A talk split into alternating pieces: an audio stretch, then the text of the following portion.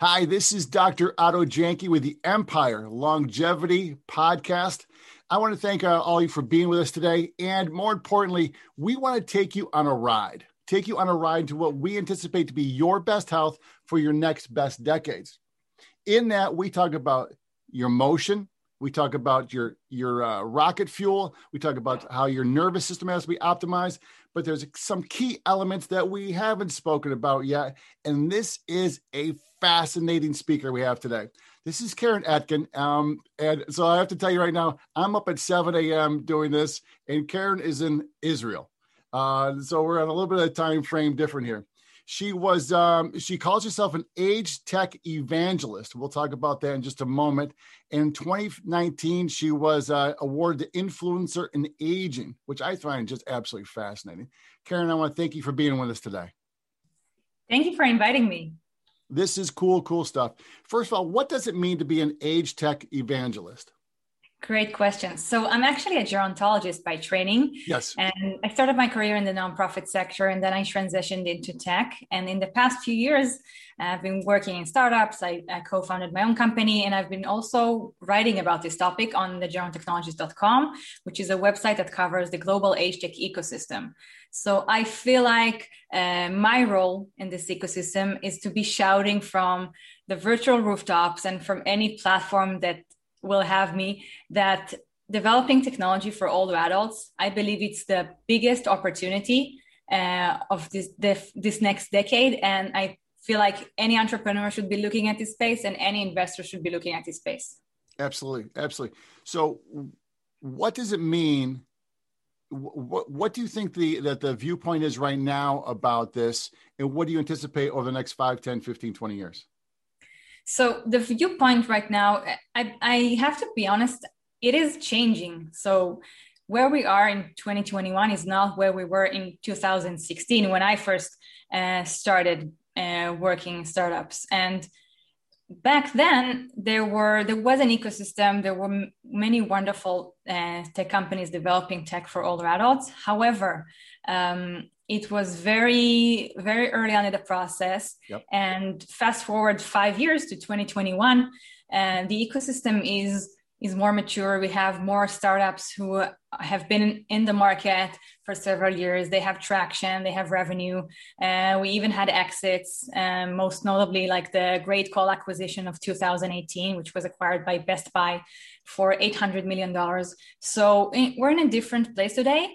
Um, and we we do have more investors looking at this space both like generalist funds and also dedicated age tech funds which is simply amazing to have that resource. Um, so i feel like we're right on the verge of having this ecosystem explode.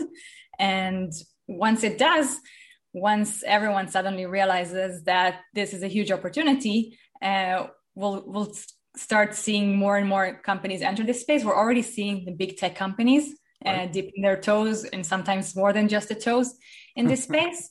And um, in 10 years, it's possible that many of the categories that you see today on the tech market map uh, will be saturated. Uh, but right now, it's pretty much a blue ocean. So sure. I encourage I encourage anyone looking to start a business uh, to look into this space because it's um, it's a huge opportunity. There are so many challenges, and there's also a lot of money to be made. So why not? Uh, well, absolutely.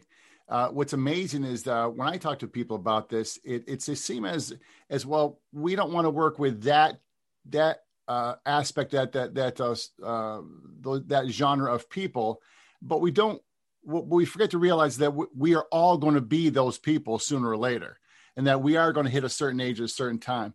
What are the uh, so what? Give me a give me a a, um, a moonshot. What's over the next ten years? Do you think could be happening in this uh, in this this arena? Well, obviously we have um, a major caregiving crisis. Uh, so the, the, demographics is that we have more and more older adults yep. and that live longer and they need more assistance with activities of daily living as they grow older However, we have fewer and fewer younger people yes. to care for all of these older people because we don't have so many babies as much as we used to. Right. And so there is there is a caregiving crisis currently going on, and and people don't realize it until their parents or their grandparents need care and they find out that it's not so easy um, to care for your parents for to care for your parents by yourself or with your siblings or even to find uh, paid help. And that's going to become increasingly challenging as time goes by. So that is like a huge opportunity.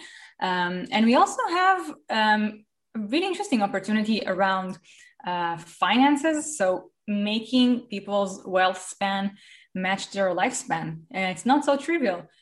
Many people who are retiring today simply don't have enough money saved to last them for 20 or 30 years. Correct. so we have we have a lot of opportunity around that not around like making the money that they do have last longer but also um, like new models for for working. So like gig economy for older adults and um, ha- people can can get to have a, a third career and reinvent themselves uh, at 65 because why not? A lot of people still have a lot of um, obviously a lot of skill and experience and they don't necessarily want to work full time right? But they do want to continue working. So and we as, as a society we we don't provide these opportunities today. Um, so that's another opportunity and there are really there's really a lot a lot to be done. Uh, but those are like the two major ones that um, i feel are probably the most urgent. And also it's a it's there is a lot of room for creative solutions there. Absolutely i've said for years for last number of years that uh, if you want to make absolutely gobs of money in america to open adult daycare centers uh, because the number of people who are going to need that assistance uh, and the tech i could see just tech just being absolutely fundamental in that um, you worked at Intu- intuition um, Robotics and you're the company's gerontologist. What did you do there and why did you get into gerontology? Why I got into gerontology? Well, I, I initially got into this uh, profession almost by chance. I was actually a life scientist student. I wanted to be a researcher to find a cure for cancer and all of that. However, uh, during my time at the university, I I got involved with a student organization that was helping Holocaust survivors, oh. which are all old these days. Yeah.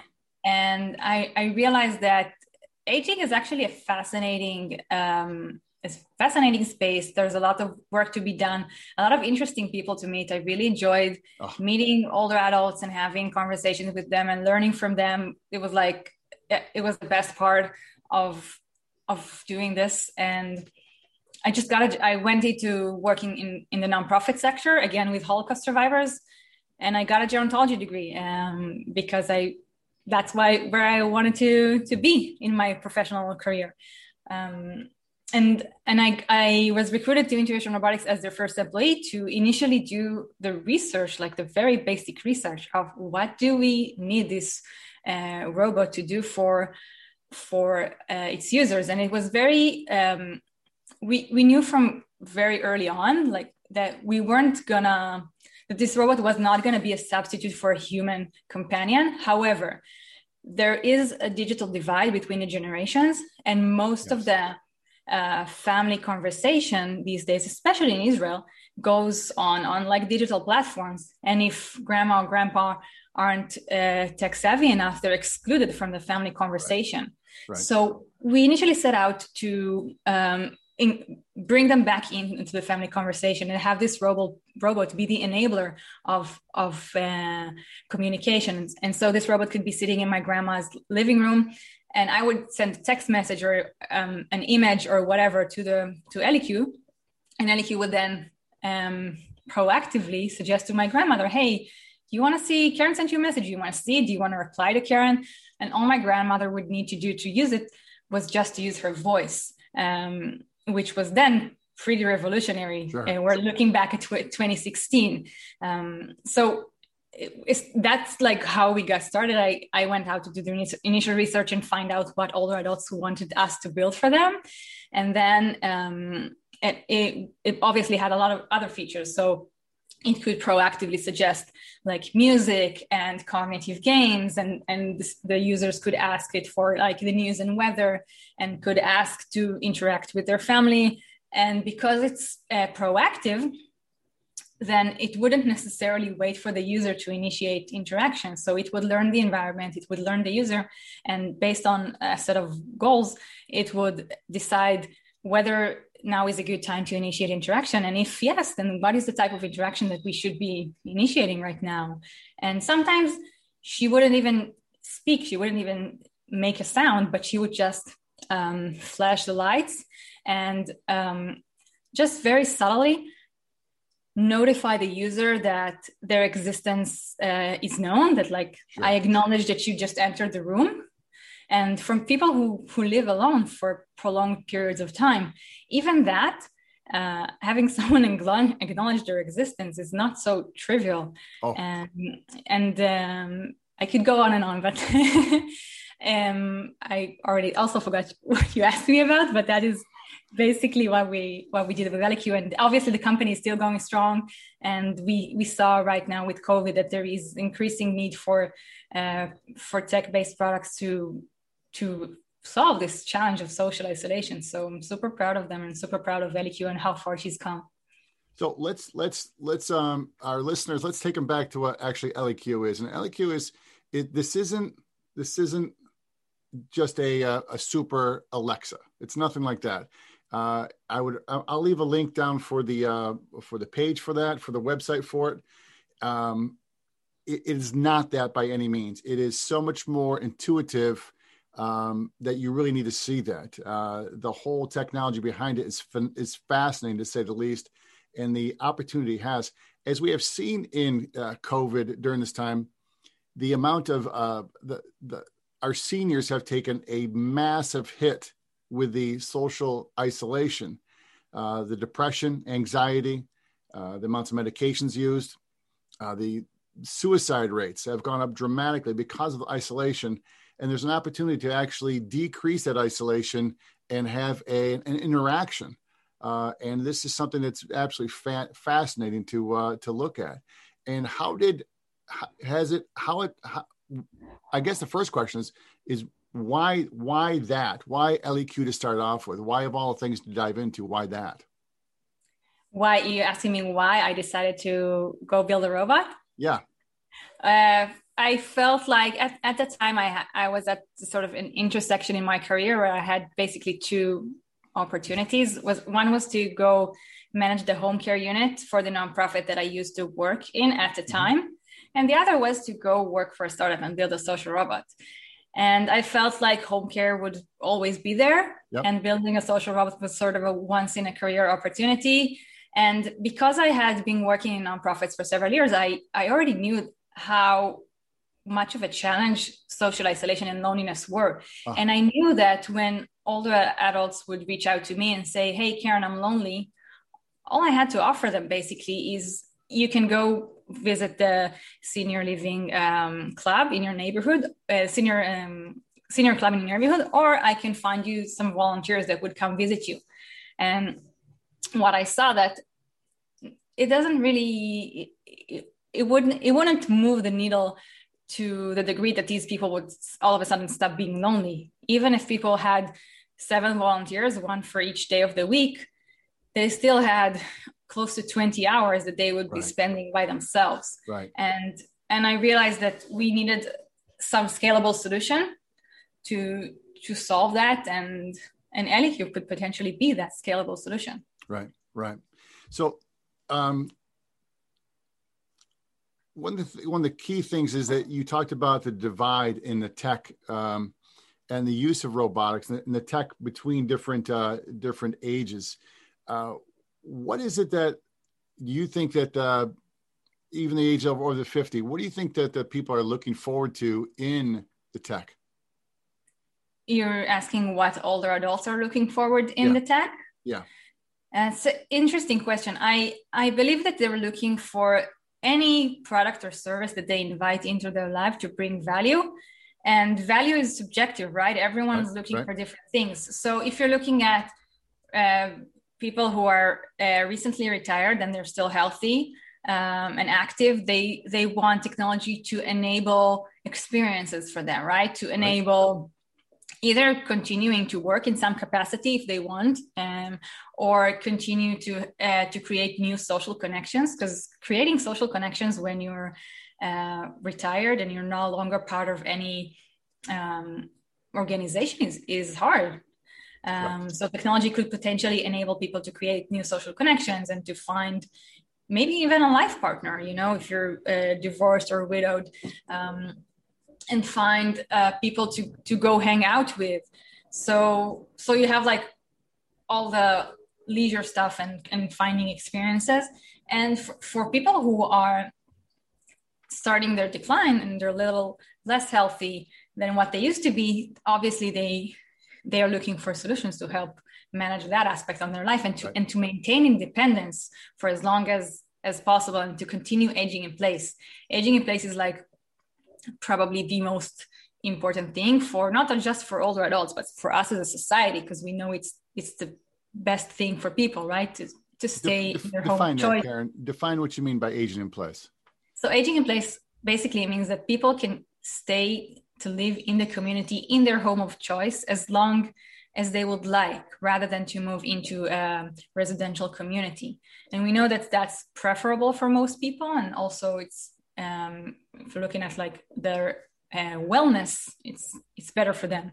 So a lot of the technology that exists today is basically an aging in place enabler, whether that's um, uh, I don't know elevators, right, to help you uh, instead of climbing up the stairs, and whether that's um, medication dispensers that remind you when to take your medication and dispense the right medication at the right time, and delivery services like PillPack, which was uh, actually acquired by Amazon also in 2018. So it's like a full service online um, pharmacy that brings stuff to your home, or um, you know any any type of thing that um, helps you connect with the outside world, right?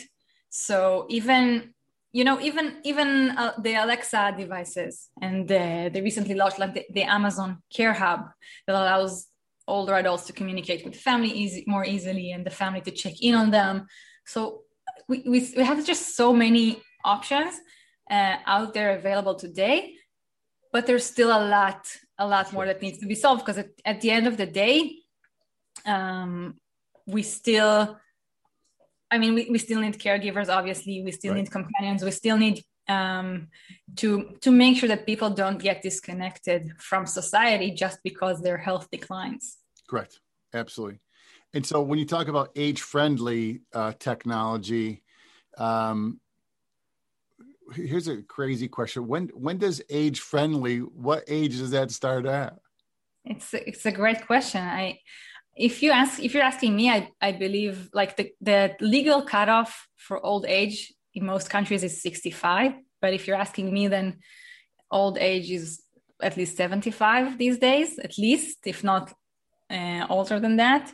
Um, so basically once people start experiencing um, reduced vision reduced hearing and a little bit of trouble with dexterity and and memory and just memorizing things, uh, then we start they start needing more like age friendly stuff and stuff that's from the usability aspect uh, is is designed for to, for their needs and we have to um, remember that usability is only one aspect of it like usability is like a basic requirement sure. we still have on top of that we still have desirability so right. people need to perceive what whatever it is you're offering them as something that will bring value to their to their life. And they're not going to just waste their time learning to use new technology only for it to be uh, gathering dust in a drawer somewhere two months later. Sure. Like uh like a, a piece of gym equipment. Exactly. I, I use my i use all my gym equipment Otto. i don't know what about you but i use every piece of gym equipment that i've ever purchased. Ever. Ever especially ones that are 10 years old and you don't i don't even know what that even means anymore. Absolutely. Um so how um see in, in america we talked about this briefly is that uh in america we're finding that the get the the age for getting older is actually decreasing uh, because of our ill health. We're seeing more and more chronic um the the lifespan has increased a little bit, but the healthy lifespan has not increased. And we're finding that more and more people are, are starting with chronic in, chronic illnesses at a much, much earlier time. Uh, as we discussed earlier, that um, we have seen the numbers in America due to due to coronavirus, uh, COVID, is that um, over the age of 54, uh, we've become disposable, and we've seen it in our healthcare system dramatically. Dramatically. Uh, as someone who sees the future in this, how am I, as a 58 year old, going to be impacted over the next five years? I think you're too young to be impacted, Otto. Uh, however, uh, I think your ha- eyesight might be going, Karen. You might need some assistance on that yourself. Yeah, I am. I am wearing glasses, so you're right about that.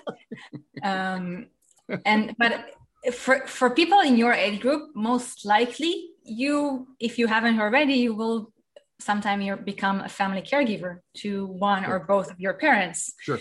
So for people in your age group, uh, that is most likely uh, the way that you're going to be impacted. And then once you, because you're still working and active and you don't really have the capacity to become a full-time caregiver and your parents are probably living hundreds of miles away, um, then you're going to need some assistance, whether that is from community services like home care, or whether that from uh, concierge services or having stuff delivered, and also like having technology in your parents' home. So you'll be able to um, sort of monitor remotely and know everything is okay. Yeah. I'm not necessarily saying that your parents would agree to that, but you might be inclined to suggest something like that in five years.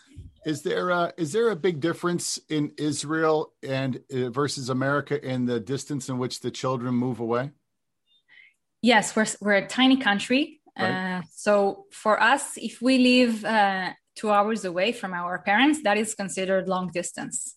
Okay. Uh, and in the U.S., two hours is like nothing, right? Correct. Uh, so we we we're very very close country, and culturally, it's uh, it's very common for people to to continue living in the same city or town that they grew up in. Sure. And and so we're we're not a tribal society anymore. So it's not very common for people to uh, have their parents move in with them as they grow older. However, it's very very common to have your parents and grandparents live very very close and have them um, like care of care for your children. So right. I grew up uh, like within less than a kilometer than all of my grandparents, and they were very wow. much involved in my upbringing. Upbringing. Wow. Um. So, so that's this, and that is this is the situation for many people here in Israel, and uh, there are many reasons for that, uh, which we well, don't have the time to go into today. But I think it's at, at the end of the day, it's very beneficial for everyone involved, um, and it also makes it um, it makes Israel less similar to to the United States in that aspect because you know if you're worried about your parents most likely you're able to drop in after work and right. check in on them even if just for 5 minutes a day just having just knowing that you can stop by yep. at any given moment is like a, a huge difference Yep. Yep. uh, I live in my I live now in my hometown, and um, I was able to uh, pop into my parents uh, anytime I want to, and it was uh, it was special to say the least. To say the least, uh, absolutely. And uh, th- th- in America, that that generational connection has um, has gone away, and to the detriment of our our communities and our country, I think. So, Karen, you have um, I think a fantastic website the uh, Gerontechnologist was the first number of times I tried saying it. I didn't say correctly because it screwed me up a little bit. What is the site? Where is it going? And how can people best uh, get to it? So, the Gerontechnologist is a website that covers the global age tech economy. I started it uh, because of a personal need that I had a few years ago when I was working at Intuition Robotics. And I realized that there were so many wonderful startups out there yes. doing amazing things for older adults. And I wanted to get a snapshot of the industry. So I decided to just create it myself. And once I put it online, gained so much traction that I just kept on doing it. And it's sort of it's a pet project that took on a life of its own. Yes. So for the past uh, three three and a half years, I've been writing about all of the wonderful things revolved around technology for older adults. So like startups, accelerators, investors, um, everything, everyone working in space, including big tech companies. And I've also got a, a monthly newsletter coming out uh, with content not just from the website, but also curated content from all over the world, like uh, all the wonderful news coming out, whether it's in, uh, opportunities for startups like pitch competitions and awards, or it's exciting news about partnerships and um, product launches and investment rounds and acquisitions.